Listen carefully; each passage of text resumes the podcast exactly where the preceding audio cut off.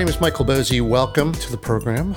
I want to talk today about the starting posture of the web, which is that no one cares about us. Pretty blunt statement, but it's helpful to realize this uh, when you think of, you know, when you or I show up with a new project, a new product, a new concept, a new thing to share. Why do we fall prey to lying to ourselves? Right? Generating awareness is a lie. It does us little to no good. Why would I expect anyone to care about me and what I offer? This is selfish and misguided. No one cares. Not yet, anyway. Right? It's our job to earn their attention, to make it worth it for them to care, and that's that's marketing. But I can tell you this it ain't going to happen by just telling them. You know, I, I, published a book, I made a new app, I launched a new company. Who cares? We've been fed this crap that we are exceptional and that we deserve attention.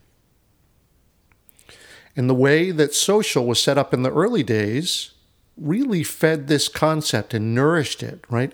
Anyone can publish anything now to the whole wide world. Social lied to us so that they could aggregate all your friends, all your colleagues, everyone you've ever known, and then sell their attention to the highest bidder. This is shitty. This doesn't mean that you can't play in these realms, right? And that you can't use it to your benefit, but don't start with faulty assumptions about what you're doing. Let's be smart about it. Let's be realistic. People harbor misconceptions about social media and how to use it, right? We should do social, but what does that mean, right? What channels exactly, what content, and do you actually have content to use? Will you be writing original content, curating content? Do you have stuff to draw from already or not? Do you have a message? Do you have a brand voice? So let's say that you have a book coming out, a new record, a new product, a new app to launch. What are you going to do? Just announce it? Do people really think that's a thing? That it's an announcement on social? We get stuck in the idea that media means what we think of it in, you know, 1990, right? That it's broadcast media. And we get fooled into thinking that we can post something and that everyone will see it, like an announcement at a podium. And that's not the way it works. These platforms, the social platforms, they're private companies. The worst of them, Facebook, is not even social media. It's a shitty ad platform disguised as your friends. The others are like this too. Facebook's just the worst of them. So, you have a decision to make, a fork in the road if you plan to use this tool or these tools to promote your stuff. That fork in the road is either organic reach or paid reach. And organic reach is extremely difficult now. I still believe in it. I still believe that you can do it and you can use these platforms, but just realize that there are a lot of forces against you in organic reach. And that's because they want you to go for the paid reach, which is advertising. This is what these platforms are built for. This is why they exist. You produce the content that keeps people there. Thank you very much.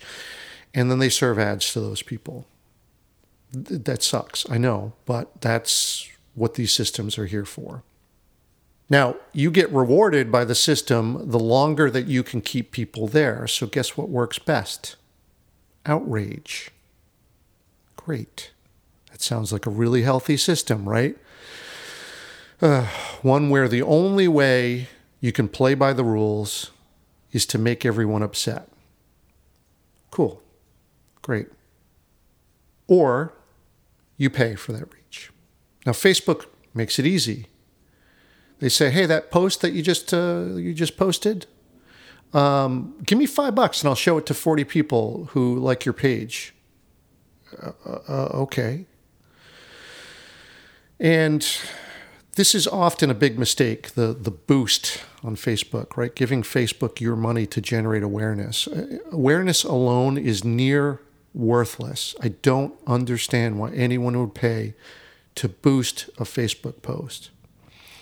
Again, we have this outdated or even, you know, perverted perception of how media works. We think that, you know, we're just smaller versions of large companies and, you know, that the rules are the same, only we're at a smaller scale. This is crazy, right? Coca Cola, companies like it can spend a billion dollars launching a new flavor of soft drink to make sure that everyone knows it's available. That's awareness, right? The people who like Coca Cola have the trust built up over a lifetime, a literal lifetime of consuming the product. Awareness in that case, plus the existing trust that they've built up, that works. But what about you or me launching a new product? Again, we go right back to it. Who cares?